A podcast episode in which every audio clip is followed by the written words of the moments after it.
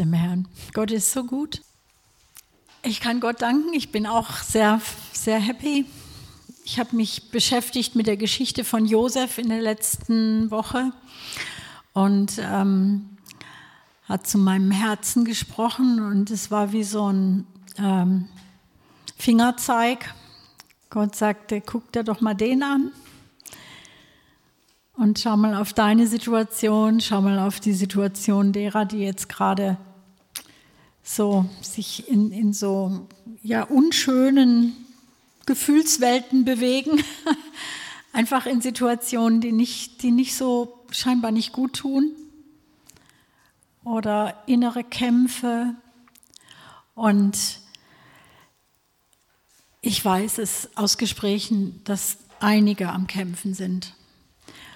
Und ich kann mir vorstellen, dass dieser Kurs und diese Schritte in die Freiheit, dass es eine Herausforderung ist für den einen oder anderen oder für viele sogar, ähm, eine Herausforderung, sich ehrlich darauf einzulassen, weil es, ähm, es fordert jetzt Transparenz und Ehrlichkeit und sich Dingen zu stellen, die man vielleicht sogar über Jahre eher so in den Hintergrund gedrängt hat, weil es einfach wehtat oder weil es beschämend war oder gibt so vieles. Keine gute Erinnerung. Während wir jetzt unser letztes Kurstreffen oder während einem unserer letzten Kurstreffen, Dienstag vormittags mit den Frauen, da waren wir beim Thema Vergebung. Das ist ja so ein ganz zentrales Thema. Und da wurde ich irgendwie ganz spontan an Josef erinnert. Und dann fing das an, dass mich das beschäftigte und ich dann diese Geschichte immer wieder las und mir dann auch als Hörbuch anhörte und nochmal in einer anderen Übersetzung las und ähm, mich an den Film erinnerte, den ich mal gesehen hatte. Und das Ganze wirkte so zusammen und ich dachte, da, da da redet Gott gerade, da redet Gott. Und ich glaube, er redet zu uns als Gemeinde durch diesen Josef. Und deshalb würde ich das gerne mit euch mal behandeln. Also neben all den, den tiefgründigen und erstaunlichen Begebenheiten und Wendungen in, in Josefs Leben ähm, habe ich auch diese Parallelen zu Jesus festgestellt. Er wurde ja für sein Volk dann auch zum regelrechten Retter. Und diese Geschichte, seine Lebensgeschichte ist gespickt voll mit Weisheit, mit geistlichen Prinzipien, mit Lebensratschlägen und vor allem mit der Handschrift Gottes. Kann man nicht übersehen. An dieser ähm, Geschichte kann man das Herz Gottes und seine Wesenszüge gut erkennen. Äh, wer, wer mich schon öfter gehört hat, der weiß, dass ich irgendwie so abgefahren bin auf Gottes Herz und einfach Gottes Herz mehr verstehen und kennen will. Und ähm, da, wo es aufblitzt, das be beschäftigt mich dann.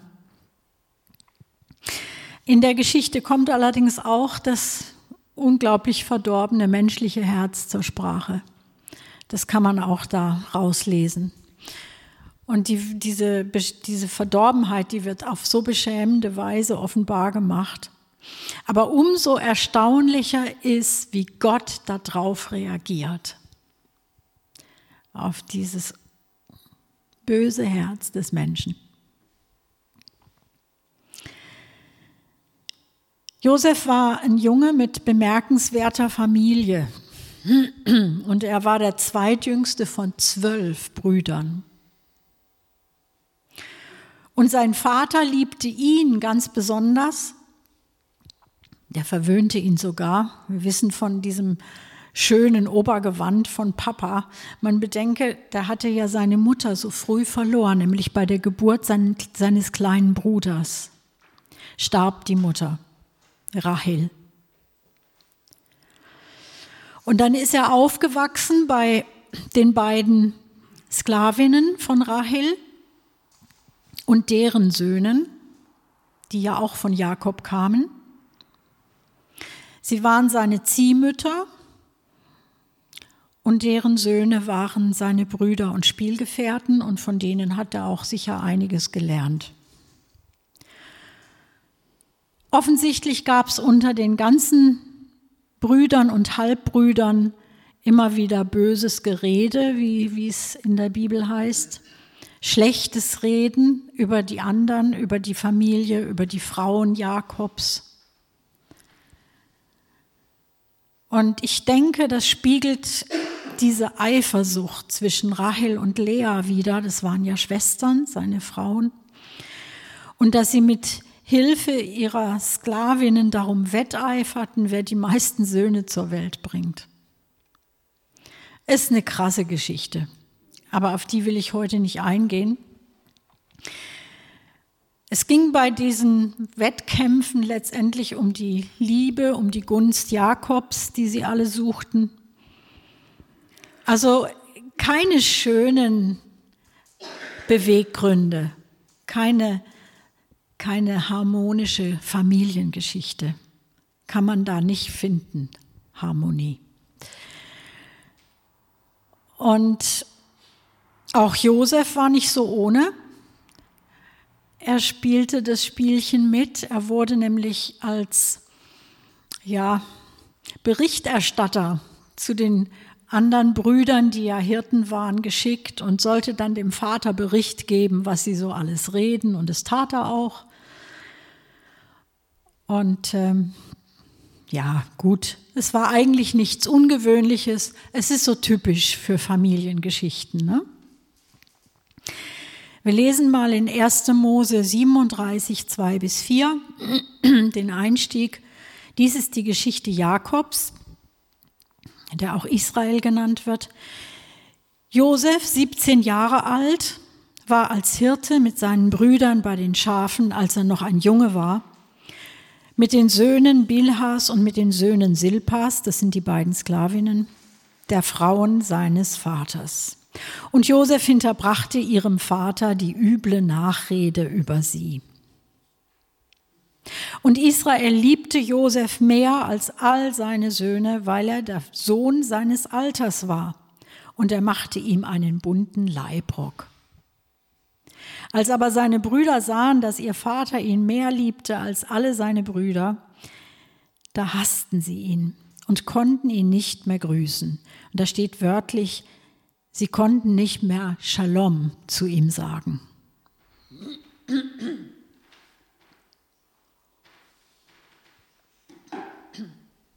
So, und jetzt hat Josef zu alledem auch noch prophetische Träume die er dann auch noch frecherweise seinen Brüdern erzählte, obwohl die schon ganz offensichtlich, da musste man nicht viel auslegen können, ähm, ja, ein Anstoß waren. Gott zeigte ihm durch zwei ähnliche Träume, dass er eine Vorrangstellung vor den Brüdern hat und das als einer der Jüngsten. Das war also in dieser Kultur nicht, nicht ganz korrekt. Und selbst sein Vater war empört, als er hörte, dass er sich in dem einen Traum dann auch vor seinem Sohn verneigen sollte. Letztendlich hat, muss sich das für Josef angefühlt haben, als würde ihn niemand richtig verstehen. Stelle ich mir so vor. Er war irgendwie so ein Sonderling. Ne? Wurde gemobbt, weil sein Vater ihn so bevorzugte, wurde aber eigentlich von allen nicht verstanden, als er dann auch noch Träume bekam. In was für einer Welt lebte der? Und als ob das nicht schon schwer genug gewesen wäre, mutete ihm Gott noch wesentlich mehr zu. Die Lage spitzte sich nämlich zu, also der Hass der Brüder wurde immer größer. Und wieder mal wurde er so als Berichterstatter für den Vater zu den Brüdern auf die Weide geschickt. suchte sie, fand sie und wurde von ihnen diesmal gnadenlos ausgeschaltet. Also die hatten einfach genug von der Bevorzugung und Verhätschelung. Und sie, ihnen war dieser kleine Spion so zuwider, die wollten ihn wirklich loswerden. Dann landete er in einer Zisterne ohne Wasser und sein schöner bunter Rock wurde von ihnen mit dem Blut von einem geschlachteten Ziegenbock eingeschmiert und den haben sie dann dem Vater schicken lassen als Fundstück. Und der Vater war natürlich entsetzt und dachte, mein Sohn wurde von wilden Tieren zerrissen und war untröstlich. Wer die Geschichte kennt und schon mal gelesen hat, der weiß auch, die Männer waren, die Brüder, die hatten unterschiedliche Schmerzgrenzen, was das Gewissen betrifft.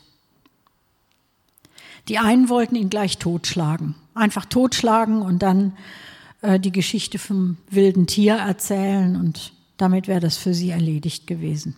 Aber da gab es noch den Ruben und auch den Judah, die hatten Skrupel. Die wollten nicht das Blut ihres Bruders vergießen. Und dann konnte der Judah tatsächlich seine gewalttätigen Brüder davon überzeugen, den kleinen an vorbeiziehende Nomaden zu verkaufen. Und da fing der Leidensweg von Josef erst richtig an. Er verlor ja an diesem Tag sein Zuhause sein Vater, seine ganze Familie, seine Sicherheiten, sein ganzes bisheriges gewohntes Umfeld. Und er hatte keinen blassen Schimmer, was jetzt auf ihn zukommt. Dann haben die Nomaden den weiterverkauft nach Ägypten. Und ich bin sicher, diese ganze Prozedur war eine traumatische Erfahrung, wo wir heute wissen, Wer sowas erlebt hat in seiner frühen, in seiner Jugend, der ist traumatisiert. Das hat, das hat Folgen.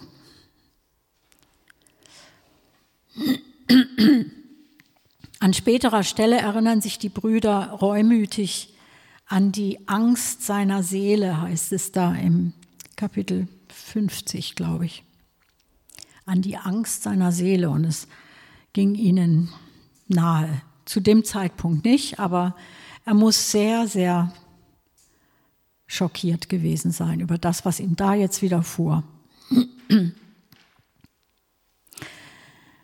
Und gleichzeitig fängt aber da eine unglaubliche Karriere an für diesen kleinen Josef. So ungewöhnlich, dass man sich fragt, wie kann das sein? vom menschlichen Aspekt her, vom psychologischen her, unfassbar. Der Josef war erstaunlich begabt, der lernte schnell, der hatte gelingen als Sklave und Bediensteter in einem vornehmen Haus. Das was, er war ja bei Potiphar dann, von dem wurde er dann letztendlich gekauft und ähm, hat sich da durch Fleiß und durch Weitsicht und auch durch Gespür für das Wohl des Herrn hochgearbeitet, sozusagen hinauf in die Chefetage der Bediensteten von Potiphar. Das stand dann über allem. Ne? Und Gott gab ihm Gelingen in allem, was er tat.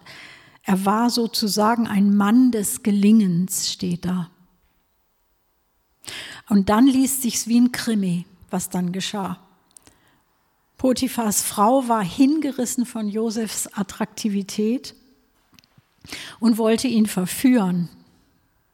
Er aber weigerte sich, wurde von ihr verleumdet und landete im Gefängnis. Und wieder mal ohne Schuld, wie in der Zisterne und ohne Aussicht auf Rettung. Aber irgendwie, es sieht aus, als hätte das nichts mit Josef gemacht. Es sieht nur so aus. Ich glaube, es hat was mit ihm gemacht.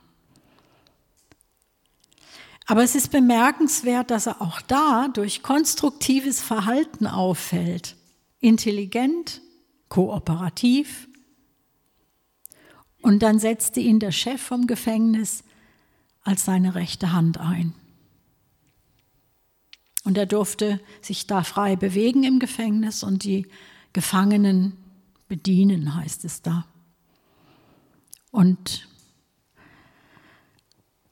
so kam er dann auch in die Situation, als ähm, zwei hohe Beamte des Pharao selbst, nämlich der Mundschenk und der Bäcker, in dieses Gefängnis, es gab mehrere Gefängnisse, aber die kamen in dieses Gefängnis und Josef war in der Situation, die äh, zu beaufsichtigen. Er war ihr Wärter, er, wahrscheinlich brachte er ihnen Wasser und irgendwas zu essen. Und dann lesen wir in 1. Mose 40, 6 bis 8, als Josef am Morgen zu ihnen kam und sie sah, siehe, da waren sie traurig. In anderer Übersetzung heißt es, waren sie bestürzt. Und er fragte die Kämmerer des Pharao, die mit ihm im Haus seines Herrn, also des Kerkermeisters, in Gewahrsam waren, warum sind eure Gesichter heute so traurig? Da sagten sie zu ihm, wir haben einen Traum gehabt, aber es gibt keinen, der ihn deutet. Da sagte Josef zu ihnen, sind die Deutungen nicht Gottes Sache? Erzählt mir doch. Und ich habe den Eindruck, Gott, äh, Josef hat da irgendwie eine besondere innere Haltung, die ihn davor bewahrte, bitter und mürrisch zu werden. Also zum einen finde ich es sehr ungewöhnlich, dass ein äh, Gefängniswärter sich um das äh, seelische Wohl seiner ähm, ja, Anvertrauten da bekümmert. Es ist ja ein Gefängnis und es war sicher nicht üblich, dass man guckt, dass es denen auch gut geht in allem. Also es kümmert ihn tatsächlich, dass seine beiden Mitgefangenen schlecht drauf sind. Und außerdem berief er sich gleich auf Gott. Also er bekannte gleich seinen Gott vor ihnen und sagte, der hat doch immer eine Antwort.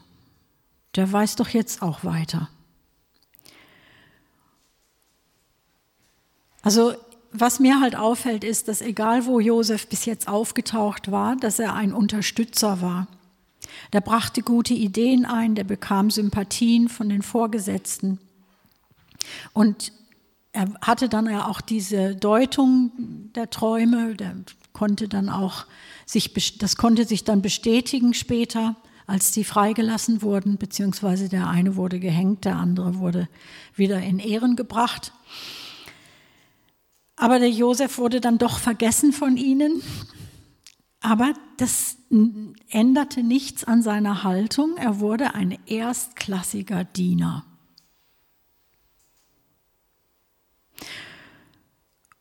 Und Später wurde er Herrscher über ganz Ägypten genannt. In 1. Mose 50, Vers 8, wer das mal nachlesen will.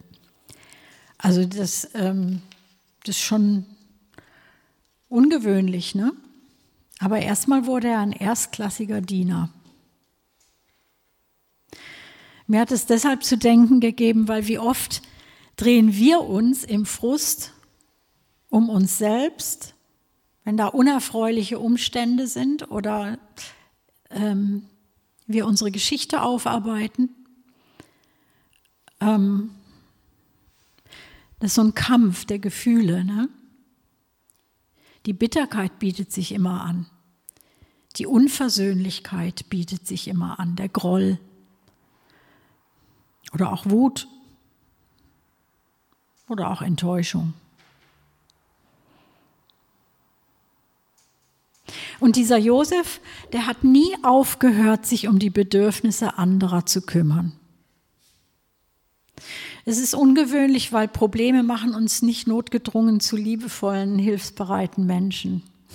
Eher umgekehrt, wenn wir Probleme haben. Was war sein Geheimnis, der so leidgeprüft durchs Leben ging? Wie konnte er all diese Missgeschicke so bewältigen, dass sein Herz frei blieb, um für andere Menschen ein Segen zu sein? Wir lesen in der Geschichte, dass Josef ein Mann des Gelingens war. Das heißt, was er anpackte, gelang ihm und er machte wirklich gute Arbeit. Und es wird betont in dem Text, dass es Gott war, der ihm dieses Gelingen gab. Und trotzdem, Begabung ist nicht alles. Etwas ist da noch in seinem Herzen. Weil es gibt, überlegt mal, viele sind begabt. Jeder von uns hier hat Begabungen. Aber nicht unbedingt die Motivation, andere damit zu segnen. Irgendwas hemmt manchmal, ja.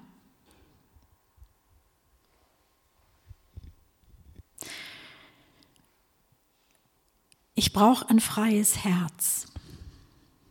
Ich brauche ein freies Herz, um den Segen, den ich habe, weiterzugeben, um den Reichtum, den mir gegeben hat, auf andere kommen zu lassen, um den, die Gaben, die er mir gegeben hat, so zu, zu praktizieren oder damit zu leben, dass andere Gewinn machen dadurch. Da muss mein Herz frei sein. Sonst werde ich es für mich haben wollen, für mich behalten wollen. Ich werde mich immer wieder sättigen wollen, weil ich immer noch hungrig bin. Aber wenn mein Herz frei ist, dann ändert sich was. Aber von was frei?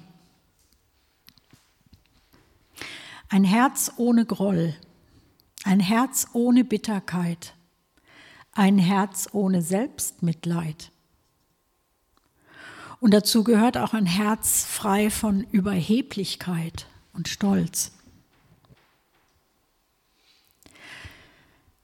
Mir wurde klar, diese, diese inneren, diese, diese Befindlichkeiten wie Selbstmitleid oder Groll oder was auch immer, irgendwelche Schmerzen, das sind Blockaden, richtige Blockaden, das sind solche Mauern.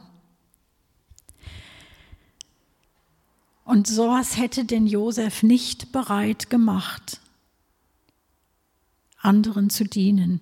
Er hätte schon bei Potiphar hätte er gar nicht sein Bestes gegeben. Und im Gefängnis erst recht nicht. Da gibt man nicht sein Bestes. Weil das hat ja nichts genützt, er kam ja dadurch nicht raus.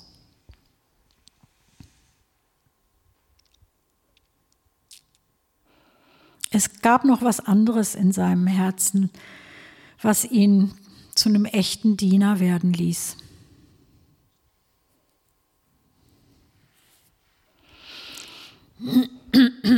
Für Josef hätte es ganz viele Gelegenheiten gegeben, dich zu machen, ein harter Mann zu werden,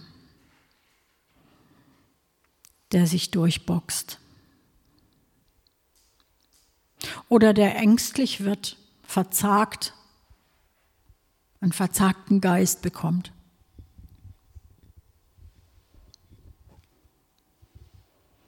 Das Unrecht hatte bei ihm schon früh angefangen. Aber ich musste mich wieder daran erinnern, von Jesus heißt es, dass er in dem, was er litt, Gehorsam lernte.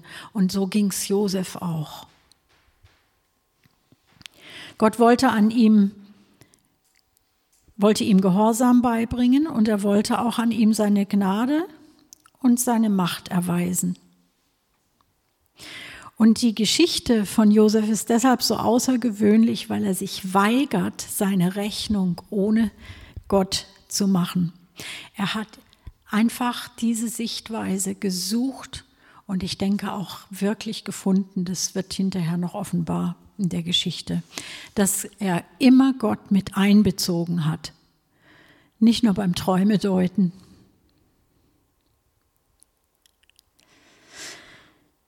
Offensichtlich war ihm klar, dass sein Leben, sein Gelingen, seine Fähigkeiten von seinem Schöpfer kommen.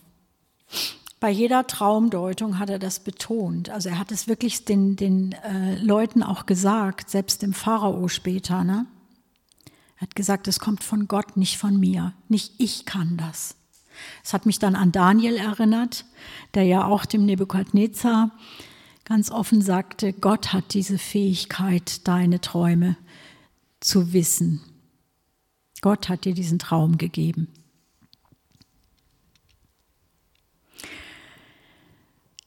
Josef blieb nicht im Selbstmitleid stecken oder in der Empörung und er nahm die Situation, wie sie war, und machte das Beste draus, indem er sein Bestes gab.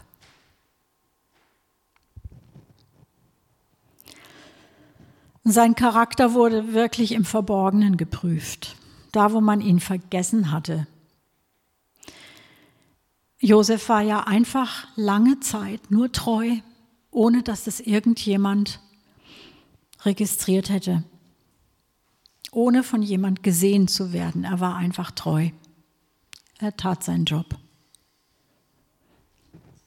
Und das ist, glaube ich, die Botschaft für uns. Wir werden von Gott nie übersehen, nie fallen gelassen. Und wir werden von ihm nie vergessen. Es fühlt sich vielleicht manchmal so an, aber das ist nicht so. Gott weiß sehr wohl, wo du steckst. Er kennt deine Situation. Und er kennt dich. Und auch wenn rückblickend gerade noch mal in, in Anbetracht des, dieses FIC-Kurses, wenn rückblickend unsere Lebensgeschichte einfach nur wehtut und da Schmerz ist,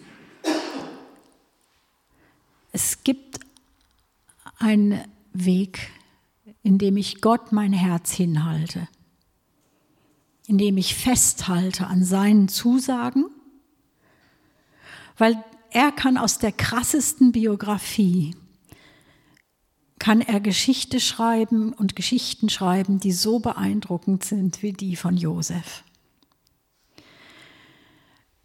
Immer mal wieder schauen wir uns ähm, Lebensgeschichten erzählt von den Betroffenen bei Bibel TV an. Und da sind manchmal so krasse Zeugnisse, Lebenszeugnisse, wie Menschen, dermaßen tief abgesunken waren, ähm, von Anfang an keine Liebe bekamen, kein Elternhaus hatten und so krasse traumatische Erfahrungen machen mussten und wie Gott sie dann aber doch gerettet hat und sie Christen wurden und geheilt wurden. Das ist wirklich gut, sich sowas anzuschauen oder auch Biografien solcher Kinder Gottes zu lesen und zu sehen, zu was Gott in der Lage ist. Da schlackern die Psychologen mit den Ohren. Das ist sehr, sehr unwahrscheinlich, aber Gott kann.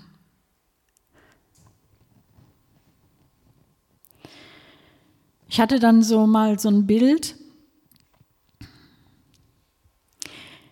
ähm, von, von Scherben. Und ich, äh, ich habe so, so einen Kalender, manche von euch haben diesen Kalender aus, dem, aus der Gefangenenseelsorge oder Gefangenenhilfe, Gefängnishilfe. Und äh, da gibt es einen Kalender für jede Woche eine Postkarte. Und auf dieser letzten Postkarte, da sieht man so rote Frauenschuhe und davor einen Scherbenhaufen und mehr oder weniger kommentarlos. Und ähm, es, dieses Bild spricht für sich und sagt, das ist der Scherbenhaufen deines Lebens. Ja, nach, vielleicht zieht, zieht man irgendwann mal Bilanz und sagt, hm, nichts als Scherben. Und wisst ihr, was Gott damit macht? Ein Mosaik, ein neues Bild. Und es trägt seine Handschrift. Und er macht ein wunderschönes Mosaik daraus. Es wird völlig neu zusammengefügt. Und er gebraucht jedes einzelne Stück dieser Scherben. Alles kommt damit rein. Das finde ich fantastisch. So ist Gott.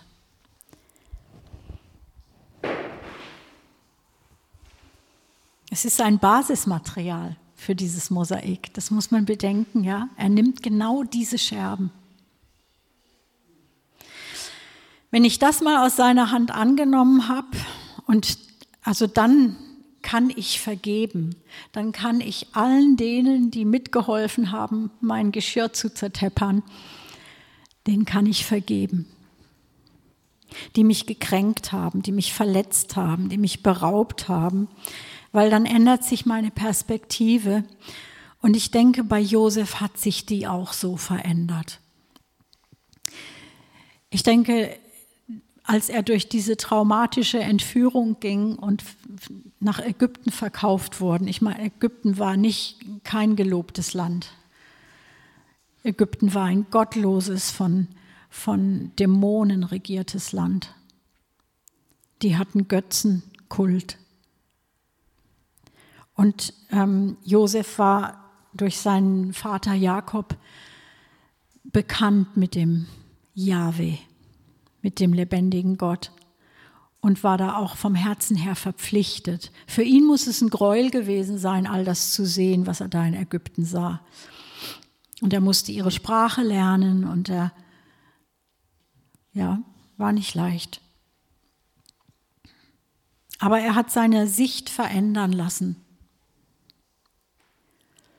Und ähm, nachdem er sich seinen Brüdern, als dann die Hungersnot kam und, und die Brüder kamen und haben in Ägypten nach Brot ähm, gefragt und wollten Brot oder Getreide kaufen, dann gibt er sich ja seinen Brüdern irgendwann zu erkennen nach einigem. Also lohnt sich die Geschichte mal im Detail nochmal zu lesen.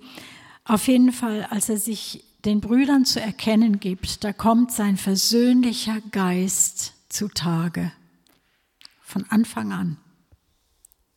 Da redet er zwar streng mit ihnen, aber er hätte sie auch gleich komplett abweisen können. Die waren ja in seiner Hand. Und seine Brüder haben damit gar nicht gerechnet. Deshalb, ich glaube, für die war es erstmal schwer, ihm zu glauben. Aber er hatte so ein paar Beweissätze, dass er sagte, ich bin Josef, den ihr nach Ägypten verkauft habt. Und dann wussten sie, ach so, okay, ja, der weiß das, das kann eigentlich nur der Josef sein. Das haben wir ja niemand erzählt. Aber er interpretiert seine Geschichte neu und sagt nicht mehr, ihr habt mich verkauft. Das sagt er nur, um sich zu erkennen zu geben, sondern er sagt, und das lesen wir mal hier in 1. Mose 45, 5 bis 8. Nun seid nicht bekümmert und werdet nicht zornig auf euch selbst, dass ihr mich hierher verkauft habt. Denn zur Erhaltung des Lebens hat Gott mich vor euch hergesandt. Das ist seine Interpretation der Geschichte. Denn schon zwei Jahre ist die Hungersnot im Land und es dauert noch fünf Jahre, dass es keine, kein Pflügen und Ernten gibt. Das wusste er nur durch Offenbarung von Gott. Ne?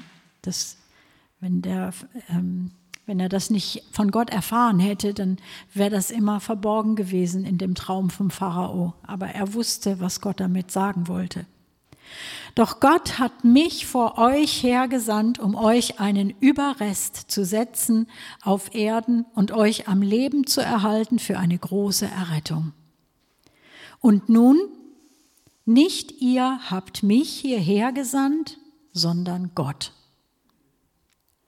Und er hat mich zum Vater des Pharao gemacht, zum Vater des Pharao und zum Herrn seines ganzen Hauses und zum Herrscher über das ganze Land Ägypten. Wir brauchen, wir brauchen diesen Perspektivwechsel jeder von uns für seine Geschichte. Auch wenn wir noch nicht alles verstehen. Auch wenn wir noch nicht alles durchschauen, was uns widerfährt. Wir brauchen die Zeiten der Läuterung, damit wir uns nicht überheben, wenn uns dann Gott einsetzt in seine Pläne. Deshalb wundere dich nicht, wenn er dich scheinbar aufs Abstellgleis stellt. Die Zeit wird kommen, da wirst du genau das brauchen, was du auf dem Abstellgleis gelernt hast.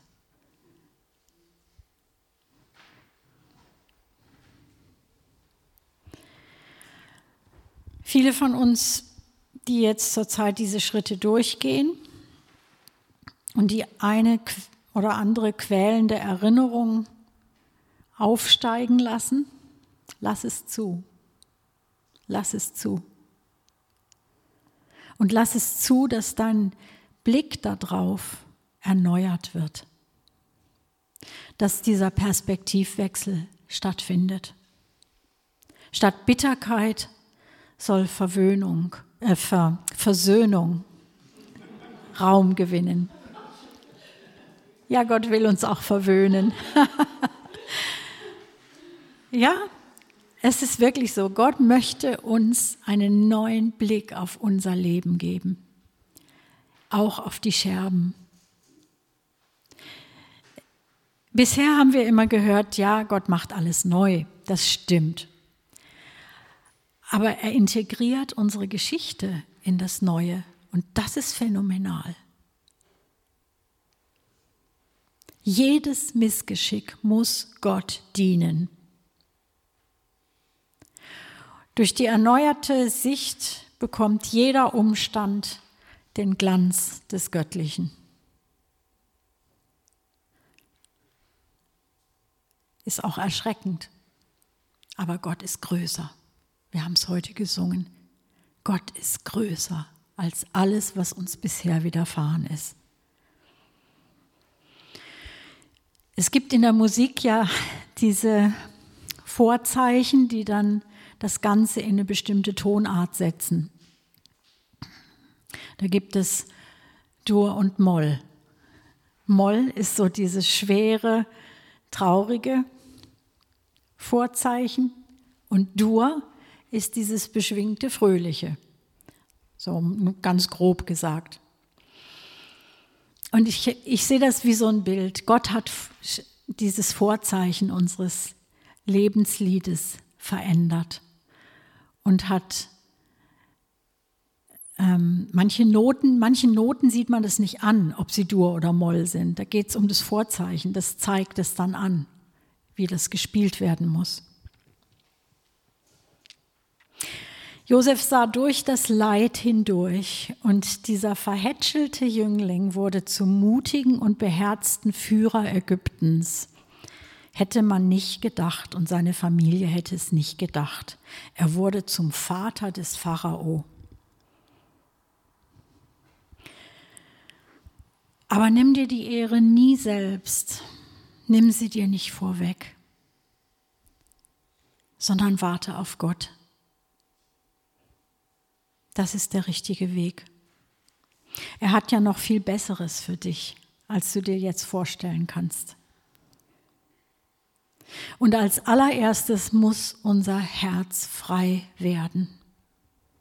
Und das geht nur, wenn wir uns mit unserem eigenen Leben versöhnen. Mit allem, was drin vorkommt. Und da gehöre ich auch selber dazu. Die, diese Versöhnung findet nicht nur statt mit meinen Feinden, dass ich sie segnen kann sondern die findet auch mit mir selber statt. Dass ich das gemacht habe, was ich gemacht habe und mich dessen schäme. Und Gott vergibt.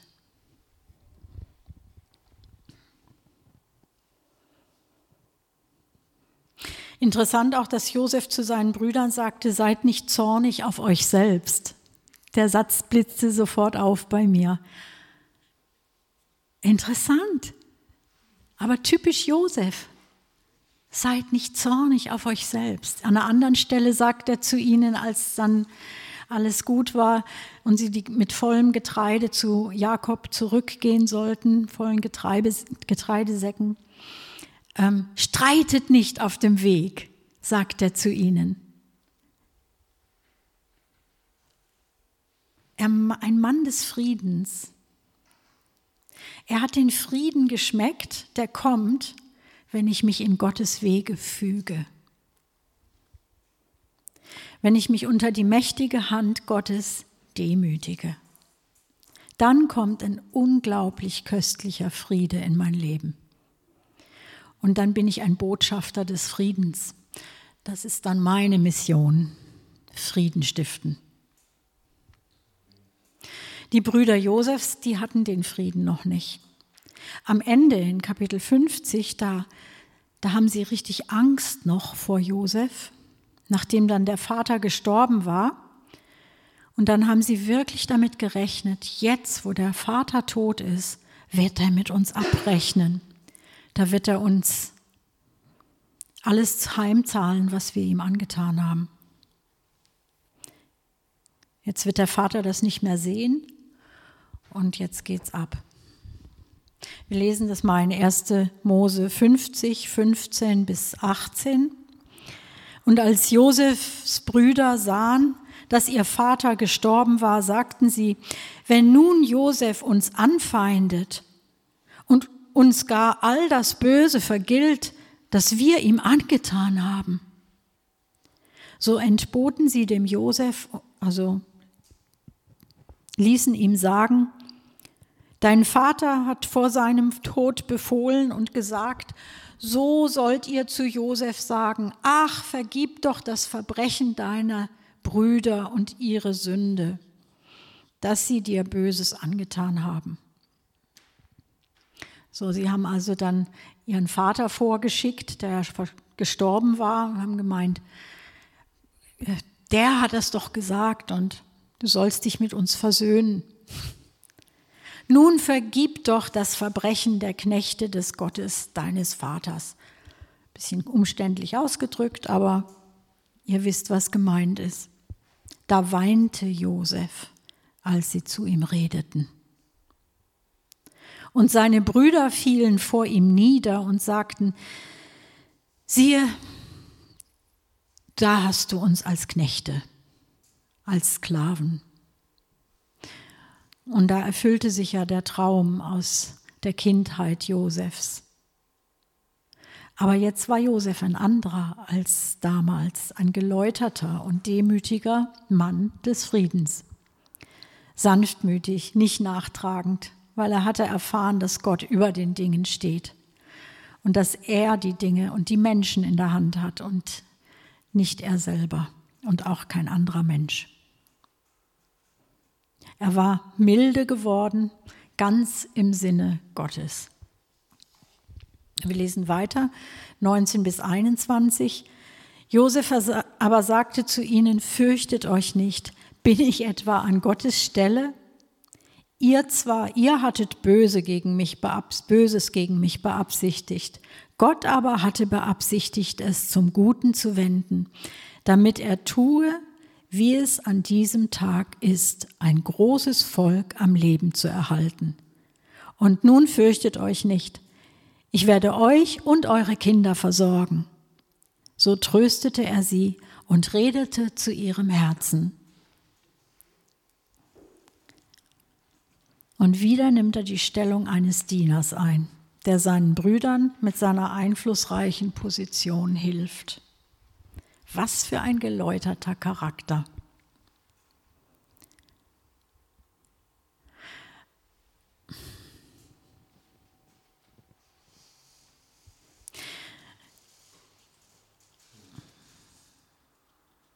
Ich glaube, dass wir diese Phase, durch die wir jetzt als Gemeinde gehen, äußerlich wie innerlich, dass sie bedeutungsvoll ist. Und dass Gott uns durch etwas hindurchführt, weil er einen Plan hat und weil er etwas mit uns vorhat. Und weil er möchte, dass wir als örtliche Gemeinde für die ganze Region hier von Bedeutung sind, dass wir ein Segen sein sollen für unsere Umgebung, Nicht nur jeder für seine Kontakte, sondern auch als Gemeinde. Und ich glaube, es ist ja nicht von uns geplant gewesen, dass wir diesen, ähm, diesen Kurs alle miteinander jetzt so durchgehen, sondern das hatte sich so ergeben, kam eins zum anderen. Auf einmal war es die ganze Gemeinde, alle Hauskreise davon betroffen. Und da sehe ich schon Gottes Hand drin. Ich glaube, dass er möchte, dass wir den Sauerteig ausfegen. Und er hat was vor. Das geschieht nicht einfach so.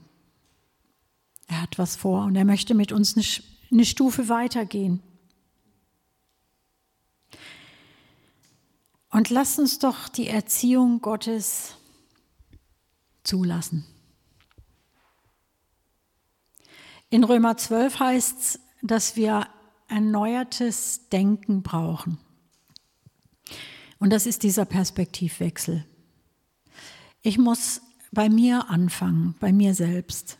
Im Kleinen, im Verborgenen, in dem, was die anderen vielleicht gar nicht wissen.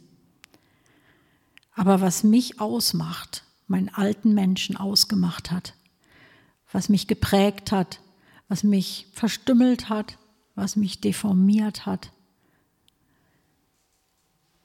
Und das jetzt alles hervorzuholen und Gott hinzuhalten und zu sagen, Gott, ich will, ich will, dass du da deinen Scheinwerfer drauf richtest.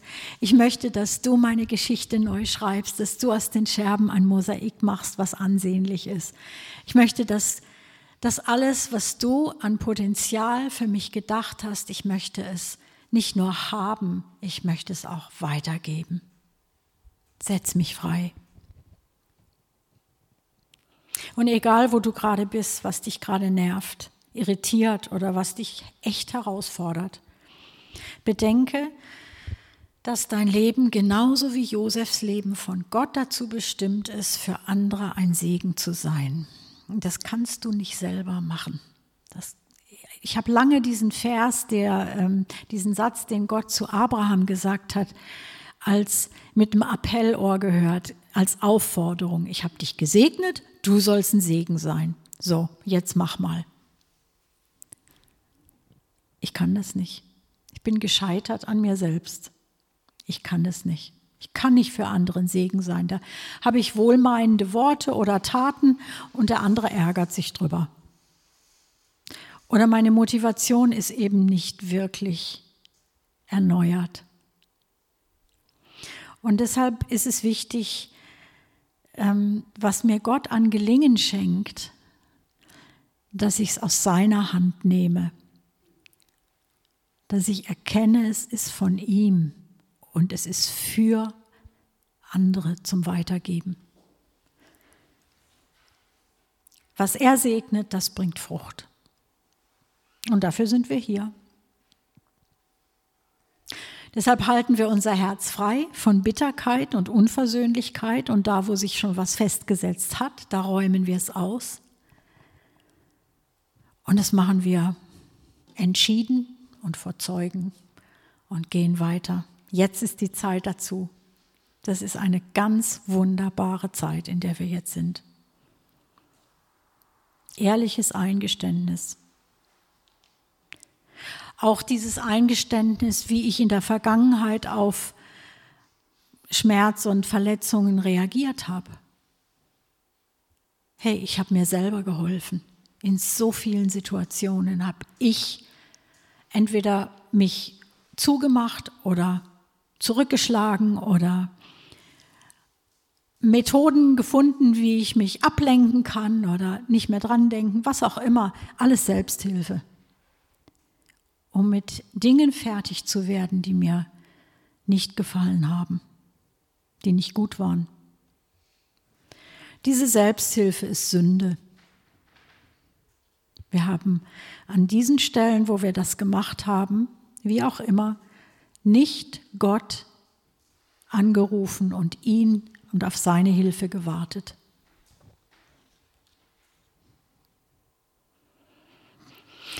Er hat uns aber berufen als Segen für diese Welt.